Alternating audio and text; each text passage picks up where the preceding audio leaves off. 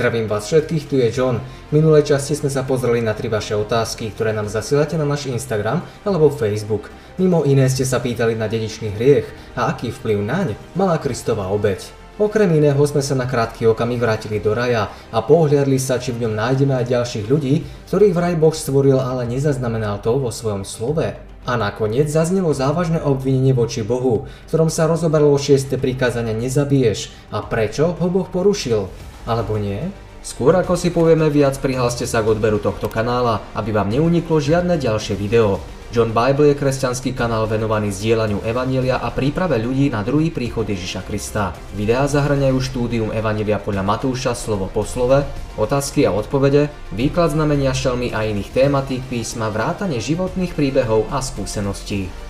O evolučnej teórii sa dnes už veľa nehovorí, pretože sa stala súčasťou presvedčenia mnohých o tom, odkiaľ pochádzame. Dnes sa však pozrieme na fakty, ktoré ju vyvracajú. Zamyslíme sa nad tým, ako sa vyrovnať s protivenstvami a sklamaním, ako sa vyhnúť temným myšlienkam zo samoty, či ako si zbytočne nestiažovať bremeno života. A nakoniec sa pozrieme na príbeh Abrahama a Izáka, pochopíme, prečo bol vyzvaný obetovať svojho syna a prejsť tak najťažšou skúškou viery, akú kedy človek musel podstúpiť.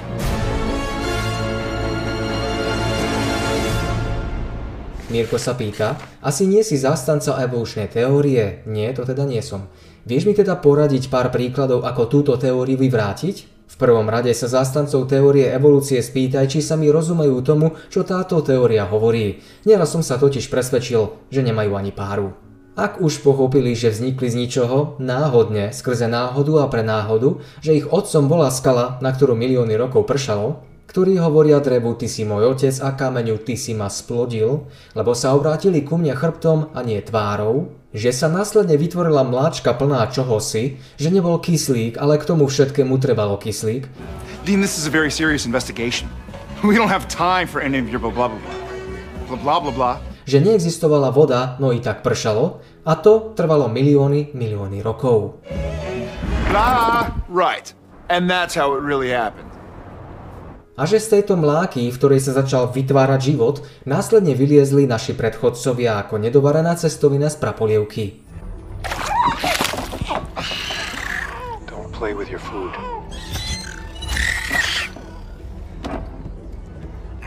Že predchodcom jelenia bola veľryba a sliepka, že je potomok T-rexa, a to hovorím smrteľne vážne,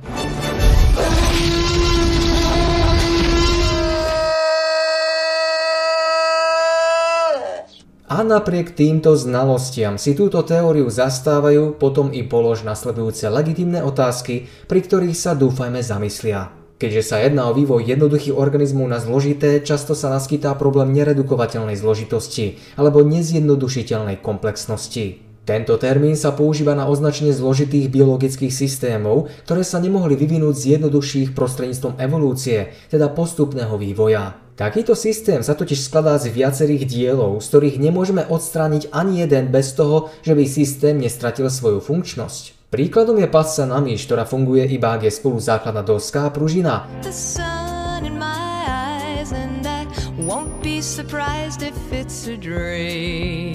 Jedno bez druhého proste fungovať nebude a myš to dobre vie.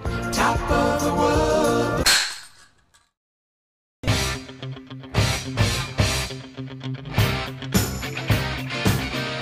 Ak teda nájdeme takýto komplexný neredukovateľný systém, môžeme jasne prehlásiť, že nemohol vzniknúť postupným vývojom a evolucionisti ostávajú bez slov. Pozrieme sa na strakopuda. Je to druh z čelade ďatlovitých vtákov, známy ľudovo ako ďateľ. Jeho jazyk prechádza okolo celej zadnej časti hlavy až na vrchol obočia, dokonca až k nosným dierkam. Môžete mi prosím ukázať hociakú fosíliu, ktorá bola objavená, prechodný článok medzi normálnym vtáčikom a týmto ďatlom, ktorého jazyk prechádza celou zadnou časťou jeho lepky?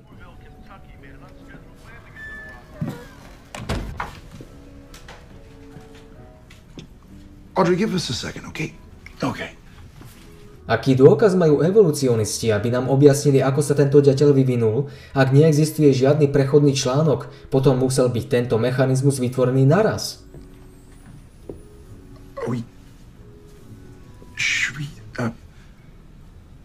Biblia nám však opisuje, odkiaľ sa takýto ďateľ vzal. Boh povedal, vtáky nech lietajú nad zemou pod nebeskou oblohou. Boh stvoril všetky druhy okrídlených vtákov. Naraz a jeho slovom, nie postupným vývojom a neredukovateľná komplexná zložitosť týchto mechanizmov nám o tom podáva dôkaz. Poďme ďalej. Termity napadajú drevo, živia sa celulózou, prežúvajú ju a prehltajú, no v skutočnosti ju nedokážu stráviť. Keď sa celulóza dostane do ich žalúdka, putuje do čriev, kde sa nachádzajú drobné živočíchy, ktoré túto celulózu skutočne trávia. Faktom je, že tieto malé živočíchy nemôžu prežiť bez termita a termit nemôže žiť bez týchto živočíchov. Ktorý z nich sa vyvinul ako prvý? Odpoveď opäť nájdeme v Biblii. Boh povedal, nech vydá zem rôzne druhy živých tvorov. Tak sa aj stalo. Mojou obľúbenou časťou rozhovoru s tými, ktorí si zastavujú evolučnú teóriu, je otázka ohľadne veľkého tresku. Podľa vás bola pred 20 miliardami rokov všetká hmota vesmíru vtlačená asi do takejto malinkej bodky, ktorá rotovala stále rýchlejšie a rýchlejšie a následne explodovala. Odkiaľ sa ale vzala táto hmota? Zvyčajne počujem vedeckú, pokusmi overenú a dosť špecifickú odpoveď. To nevieme s istotou povedať. Ah. This is complicated.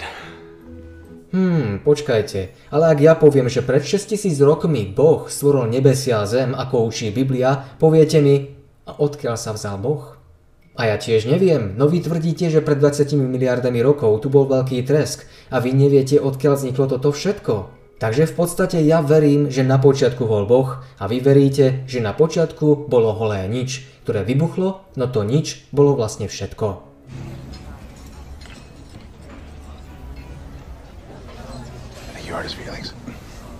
Blázon hovorí vo svojom srdci, není Boha. Viac som sa touto tématikou zaoberal v piačku 7. a 24. časti, a to v zmysle, či Boh tvoril skrze evolúciu a čo nám Biblia hovorí k postupnému vývoju Darwinovej teórii. Šimon sa pýta, prečo musel Jakob obetovať svojho syna, príde mi to dosť kruté a nechápem, čo tým Boh sledoval. Boh povolal Abraháma za otca veriacich a preto mal byť jeho život príkladom viery ďalším pokoleniam. No Abrahamova viera nebola ešte dokonalá. Slabosť svojej viery prejavil nielen vtedy, keď zatajil, že Sára mu je ženou, ale aj svojim vzťahom s Hagarou. Ak sa však Abrahamova viera mala zaskvieť vo svojej dokonalosti, musela prejsť ďalšou skúškou. Poďme sa pozrieť do písma a prečítať si tento príbeh po častiach. A stalo sa po tých udalostiach, že Boh skúšal Abraháma a riekol mu, Abraháme, ktorý odpovedal, hľa tu som, a riekol, nože vezmi svojho syna, toho svojho jediného, ktorého miluješ, Izáka, a idi do zeme Moria a obetuj ho tam zápalnú obed na jednom z tých vrchov, o ktorom ti poviem. V nočnom videní dostal príkaz, aby išiel do krajiny Mória a aby tam obetoval svojho syna ako spaľovanú obed na vrchu, o ktorom sa dozvie. Abraham mal v čase tohto príkazu 120 rokov. Býval v Beršebe, kde si ho každý ctil a kde žil v blahobite. Bol veľmi bohatý a okolití vládcovia si ho vážili ako mocné knieža. Na rozsiahlých rovinách okolo tábora sa pasli tisíce jeho oviec a veľké šriedy dobytka. Jeho správcovia tu mali stany a rovnako tu boli príbytky jeho verných sluhov. Abraham bol veľmi bohatý, mal stáda, striebro a zlato. Pri ňom rástol a mužnil jeho zasľúbený syn. Teraz, keď dosiahol mužný vek a keď si patriarcha myslel, že sa mu splnili nádeje, stojí pred ťažšou skúškou, než boli všetky doterajšie. Nikto nepochybuje, že príkazné slová museli patriarchovo srdce zovrieť úzkosťou. Izák bol svetlom Abrahamovej domácnosti, no predovšetkým dedičom zasľúbeného požehnania. Teraz mal na Boží príkaz vlastnou rukou priliať krv tohto syna. Príkaz mu pripadal nielen strašný, ale aj nesplniteľný. Satan mu pohotovo našepkával, že určite bol oklamaný, pretože Boží zákon prikazuje nezabiješ. Boh by nežedal to, čo raz zakázal. Nerozumel, prečo by mal tento syn zomrieť. Abraham takmer uveril, že sa mohol zmýliť. Po chybnostiach a tiesni padol na zem a vrúcne ako nikdy predtým prosil o uistenie, či túto strašnú povinnosť musí vykonať. Rozpomenul sa na anielov, ktorí mu zjavili Boží zámer zničiť Sodomu a súčasne mu oznámili narodenie syna Izáka. A aniel riekol, istotne sa navrátim k tebe podľa času života a hľa, Sára, tvoja žena, bude mať syna. Či je azda nejaká vec nemožnou hospodinovi? Šiel na miesto, kde sa niekoľkokrát stretol s nebeskými poslami v nádeji, že sa azda znova s nimi stretne a dostane ďalší pokyn. Neprišiel mu však nikto pomôcť. Zdalo sa mu, že sa prepadol do tmy. V ušiach mu stále znel Boží príkaz vezmi svojho syna, svojho jediného syna Izáka, ktorého miluješ. Abraham nemal odvahu otáľať, svítalo a on sa musí vydať na cestu. Vrátil sa do stanu a išiel k lôžku, na ktorom Izák spal. Otec sa na chvíľu zadíval do milej tváre svojho syna a rozochvel sa. Potom odišiel k Sáre, ktorá tiež spala. Má ju zobudiť, aby ešte raz mohla objať svoje milované dieťa? Má jej oznámiť Boží príkaz? Hľadal u nej úľavu pre svoje srdce a chcel si s ňou rozdeliť strašné bremeno zodpovednosti. Váhal však v obave, že by mu v plnení Božieho príkazu mohla brániť. Izák bol jej potešením a pýchou, jej život bol s ním natoľko spätý, že by materinská láska mohla túto obeď odoprieť. Abraham nakoniec svojho syna predsa len zobudil a oznámil mu, že dostal príkaz na vzdialenom vrchu priniesť obeď. Izák často sprevádzal otca k obetným oltárom, ktoré otec na svojich cestách postavil. Výzva ho preto nejako neprekvapila. Na osla naložili drevo a s dvoma sluhami sa vydali na pochod.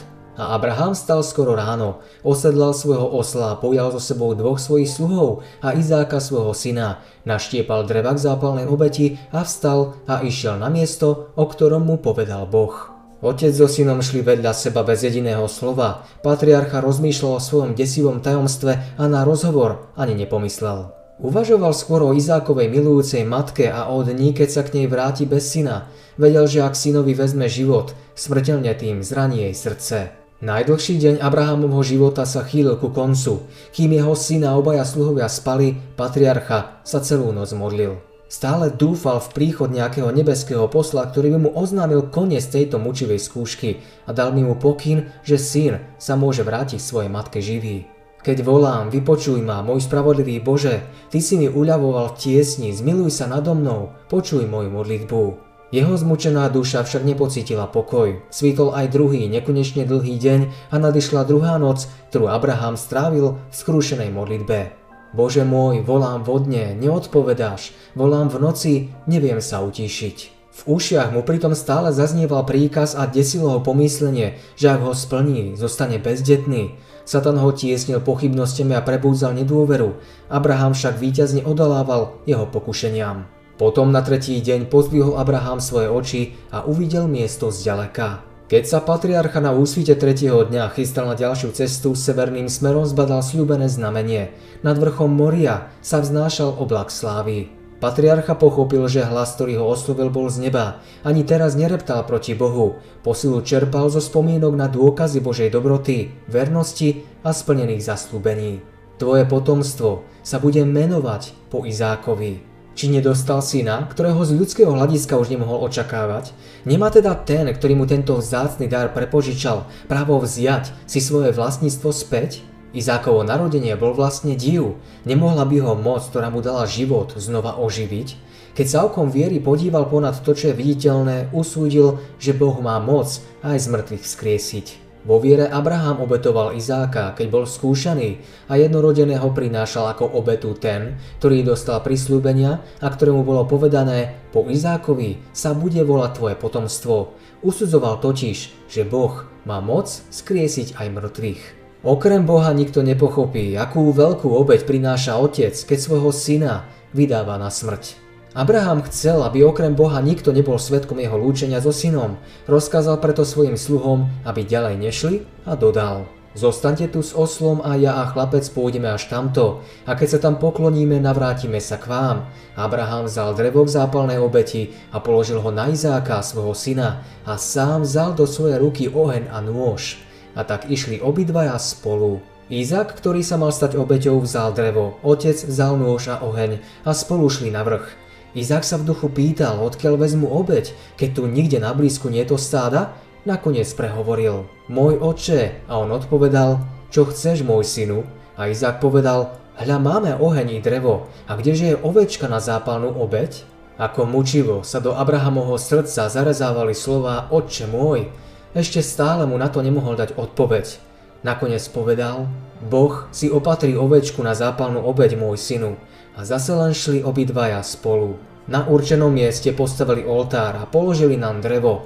Abraham potom rozochveným hlasom oznámil svojmu synovi Boží príkaz. Ohromený a hrôzou onemený Izák vypočul si svoj ortiel, no nejako neodporoval. Keby bol chcel, mohol uniknúť, Mnohí si totiž pri čítaní tohto príbehu myslia, že ho Abraham spútal násilím. Bolesťou zronený a zápasom týchto troch dní duševne vyčerpaný otec by nebol mohol odolať vôli zdatného mládenca. Izák však od detstva ochotne poslúchal a keď mu otec vyložil Boží zámer, ochotne súhlasil. Potom poviazal Izáka svojho syna a položil ho na oltár na drevo. Vo viere bol zajedno s otcom a pokladal si za čest, že svoj život môže položiť na oltár ako obeď Bohu. Snažil sa zmieriť otcov žiaľ a dodával mu odvahu, keď ho pribútaval k oltáru. Nadišla chvíľa lúčenia, povedali si posledné slova lásky, prijali posledné slzy, posledný krát sa objali a otec vzal nôž, aby usmrtil svojho syna. A Abraham vystrel svoju ruku a vzal nôž, aby zabil svojho syna.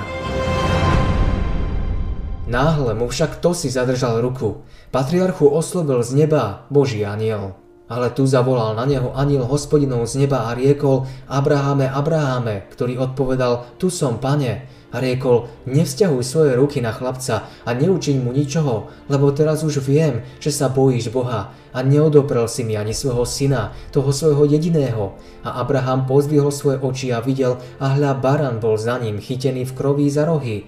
A Abraham pošiel, vzal barana a obetoval ho v zápalnú obeď miesto svojho syna. Od radosti a vďačnosti nazval Abraham toto sveté miesto Jehova Jire, hospodin sa postará. Vtedy zavolal aniel hospodinov na Abrahama po druhé z neba a riekol, na seba samého som prisahal, hovorí hospodin, lebo preto, že si učinil túto vec a neodoprel si mi ani svojho syna, toho svojho jediného. Boh na vrchu Moria obnovil svoju zmluvu a slávnostnou prísahou potvrdil požehnanie Abrahamovi a jeho semenu pre všetky budúce pokolenia. Požehnám, áno, požehnám ťa, rozmnožiť, rozmnožím tvoje semeno tak, že ho bude ako hviezd na nebi. Tvojom semene budú požehnané všetky národy zeme, pretože si poslúchol na môj hlas. Abrahamov veľký skutok viery ako maják, ktorý osvedcoval cestu Božích služobníkov vo všetkých následujúcich vekoch. Neuhýbal pred splnením Božej vôle, mal dosť času na uvažovanie, no dosť času aj na prípadné pochybovanie o Bohu. Mohol sa vyhovárať, že ak svojho syna zabije, ľudia ho budú pokladať za vraha. Mohol namietať, že priatelia zavrhnú všetko, o čom im dosiaľ svedčil, že ho odmietnú a svojim blížnym nebude môcť ničím dobrým poslúžiť. Mohol sa vyhovoriť na starobu a svoju neposlušnosť zvalovať na vysoký vek, patriarcha však odolal pokušeniu týchto výhovoriek. Abraham uveril Bohu a to sa mu počítalo za spravodlivosť a bol nazvaný Božím priateľom. Vedzte teda, že tí, čo sú zvieri, sú Abrahamovými synmi. Patriarcha bol človek s citmi a sklonný, aké máme aj my, no pred otázkou, ako sa v prípade Izákovej smrti splní zasľúbenie, nepodľahol váhaniu. Nezadržalo ho ani krvácejúce srdce. Bol presvedčený, že všetky Božie požiadavky sú spravodlivé a dobré a preto príkaz doslova splnil. Abraham prejavil svoju vieru skutkami. Nebol náš otec Abraham ospravedlnený zo skutkov, keď obetoval na oltári svojho syna Izáka? Vidíš, že viera spolupôsobila s jeho skutkami a že skutkami dosiahla viera dokonalosť. Mnohí nechápu vzťah viery a skutkov. Od kresťanov počúvam, ver v Krista, nemusíš sa báť, o zachovávanie zákona sa nemusíš starať. Pravá viera sa však prejavuje poslušnosťou. Keby ste boli Abrahamovými deťmi, robili by ste skutky Abrahamové. Abraham poslúchol môj hlas a zachovával moje nariadenia, moje príkazy, moje ustanovenia a zákony. Láska k Bohu spočíva v tom, že zachovávame jeho prikázania. Týmto príbehom predobrazne i zasľúbeniami Boh vopred oznámil Abrahamovi radostnú zväzť, Evangelium. Patriarcha vierou očakával príchod vykupiteľa. Kristus povedal Židom, Váš otec Abraham zaplesal, že uvidí môj deň, i videl a zaradoval sa. Baránok zabitý na miesto Izáka prestoval Božieho syna, ktorý mal byť obetovaný za nás. Keď človek následkom prestúpenia Božieho zákona prepadol smrti, otec s ohľadom na svojho syna hriešnikovi vraví, ži, našiel som výkupné. Boh kázal Abrahamovi obetovať svojho syna, aby mu názorne predstavil evanílium a vyskúšal jeho vieru. Boh dopustil smrteľnú úzkosť, ktorú Abraham v oných dňoch strašnej skúšky prežíval, aby bolo zjavné, akú veľkú obeď priniesie väčší Boh pre spásu človeka. Veď Boh v Kristovi zmieril svet so sebou, nepočítal ľuďom ich previnenia a nám uložil ohlasovať slovo zmierenia. Nejaká iná skúška by mu nebola pripravila takú duševnú trízeň ako obetovanie vlastného syna. Boh vydal svojho syna na strašnú a potupnú smrť. Anieli, ktorí boli svetkami poníženia a duševnej úzkosti Božieho syna, nemohli na rozdiel od Izákovho prípadu zasiahnuť. Nebolo nikoho, kto by zvolal dosť. Král slávy obetoval pre spásu hriešného ľudstva svoj život. Možno azda podať väčší dôkaz stáleho súcitu a Božej lásky? On vlastného syna neušetril, ale vydal ho za nás všetkých, akože by nám s ním nedaroval všetko. Okrem toho vrch Moria, miesto na ktorom neskôr stál Šalamúnov Jeruzalemský chrám, sa stal posvetným prorockým miestom. Miesto slávneho predobrazu, že si najvyššieho svojou obeťou zachráni ľudské pokolenie. Veď Boh nás neurčil na hnev, ale aby sme získali spásu skrze nášho pána Ježiša Krista, ktorý zomrel za nás, aby sme spolu s ním žili. Obeď, ktorú Boh žiadal od Abraháma, mala význam nielen pre patriarchu či pre budúce pokolenie, ale bola poučením aj pre bezhriešne bytosti vo vesmíre. Dejsko boja medzi Kristom a Satanom, priestor, kde sa uskutočnil plán spasenia, je učebnicou pre celý vesmír. Keďže Abraham z nedostatku viery zapochyboval o Božom prísľube dediča, Satan ho obvinil pred anielmi i pred Bohom, že zmluvné podmienky nedodržal a preto si Božiu priazeň nezaslúži. Boh chcel celému vesmíru dokázať vernosť svojho služobníka a názorne ukázať, že prijíma len bezvýhradnú poslušnosť. Okrem toho chcel dôkladnejšie ozrejmiť plán vykúpenia. Im bolo zjavené, že tým neslúžili sebe, ale vám, ktorým teraz toto všetko ohlasujú tí, čo vám zvestovali evanilium v moci Ducha Svetého, zoslaného z neba. Na to všetko túžia hľadieť aj anieli. Nebešťania boli svetkami Abrahamovej skúšky viery a Izákovej poslušnosti. Táto skúška bola oveľa ťažšia, než v akej mal obstať Adam. Dodržanie zákazu, ktorý dostali naši prarodičia, nesprevádzalo nejaké utrpenie, zatiaľ čo príkaz, ktorý dostal Abraham, vyžadoval tú najmučivejšiu obeď. Celé nebesia sledovali s úžasom a obdivom Abrahamovú neochvejnú poslušnosť a chválili jeho vernosť. Bolo jasné, že satanové obvinenia sú falošné. Tajomstvo vykúpenia nemohli pochopiť ani anieli, nemohli porozumieť, že za hriešne ľudstvo musí zomrieť vládca neba, Boží syn. Keď Abraham dostal príkaz obetovať svojho syna, prebudilo to záujem všetkých nebešťanov. Všetci veľmi pozorne sledovali každý krok pri plnení tohto príkazu. Lebo sme sa stali divadlom svetu, i anielom, i ľuďom. Keď na Izákovú otázku, kde je baránok na spaľovanú obeď, Abraham odpovedal, Boh si opatrí baránka, keď bola otcovi zadržaná ruka práve vo chvíli, keď sa chystal zabiť svojho syna, Boh skutočne pripravil na obeď baránka na miesto Izáka a vtedy sa ozrejmilo tajomstvo vykúpenia a aj anieli lepšie pochopili obdivuhodný Boží plán spásy ľudstva.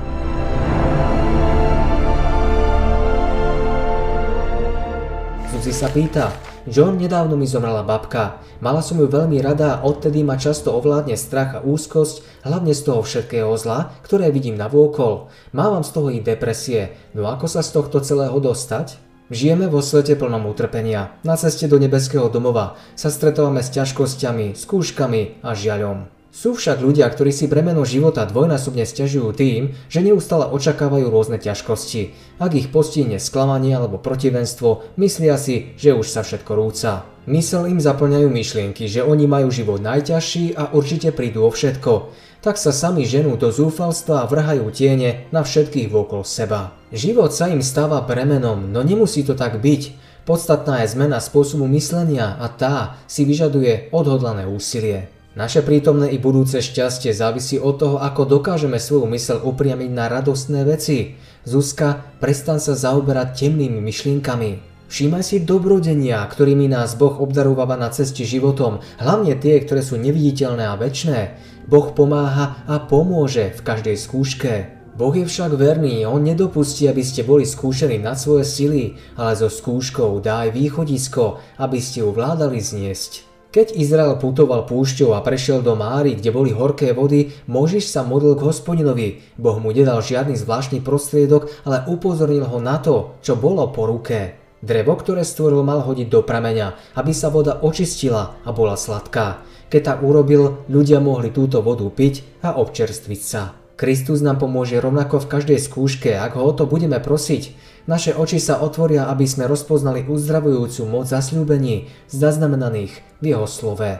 Duch Svetý nás naučí vážiť si každé požehnanie, ktoré lieči žiaľ. Na každý dúšok horkosti nájdeme liečivú bylinu. Nesmieme dovoliť, aby nás budúcnosť so svojimi ťažkými problémami a neutešenými vyhliadkami prinútila zvesiť ruky, zbavila odvahy tak, že by sa nám roztresli kolená. Všemohúci hovorí, ale nech sa chopí mojej ochrany, nech uzavrie so mnou mier, nech uzavrie so mnou mier. Tí, ktorí svoj život odovzdajú pod jeho vedenie a do jeho služby, sa nikdy neocitnú v situácii, pre ktorú by Boh nemal riešenie. Ak sme činiteľmi jeho slova, nech sa nachádzame v akejkoľvek situácii, máme v ňom sprievodcu, ktorý nás povedie správnou cestou.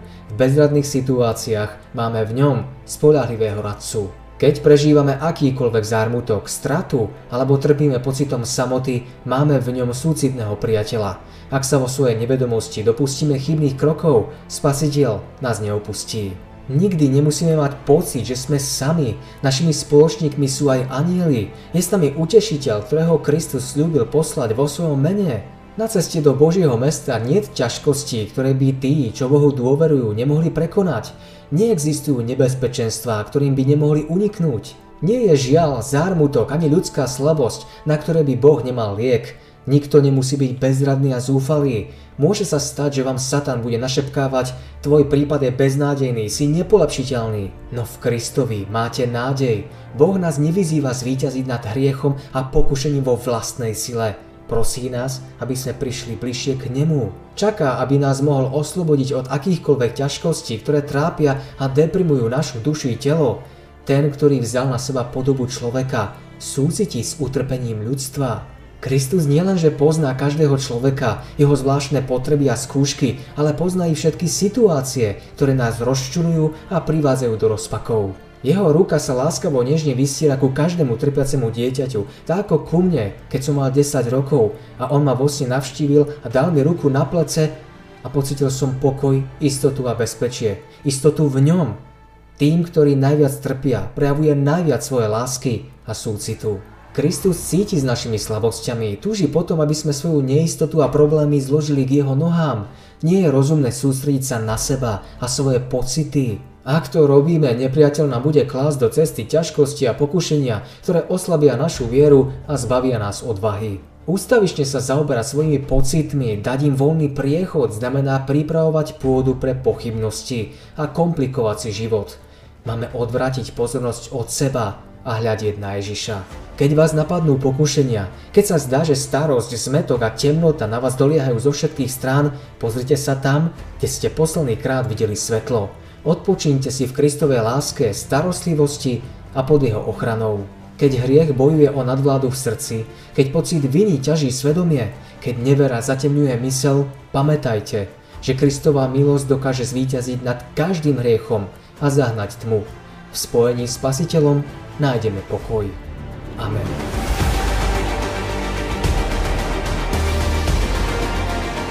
Ak bolo pre vás video užitočné, odberajte tento kanál, odporúčajte a zdieľajte s inými. Kto by mal záujem na stránke v kolónke informácie, nájdete štúdium biblických lekcií na stiahnutie. Do komentárov mi v dnešnej časti napíšte vaše otázky k tejto tématike a neskôr si ich zodpovieme. Pre viac informácií navštívte našu stránku. Nech vás Boh sprevádza.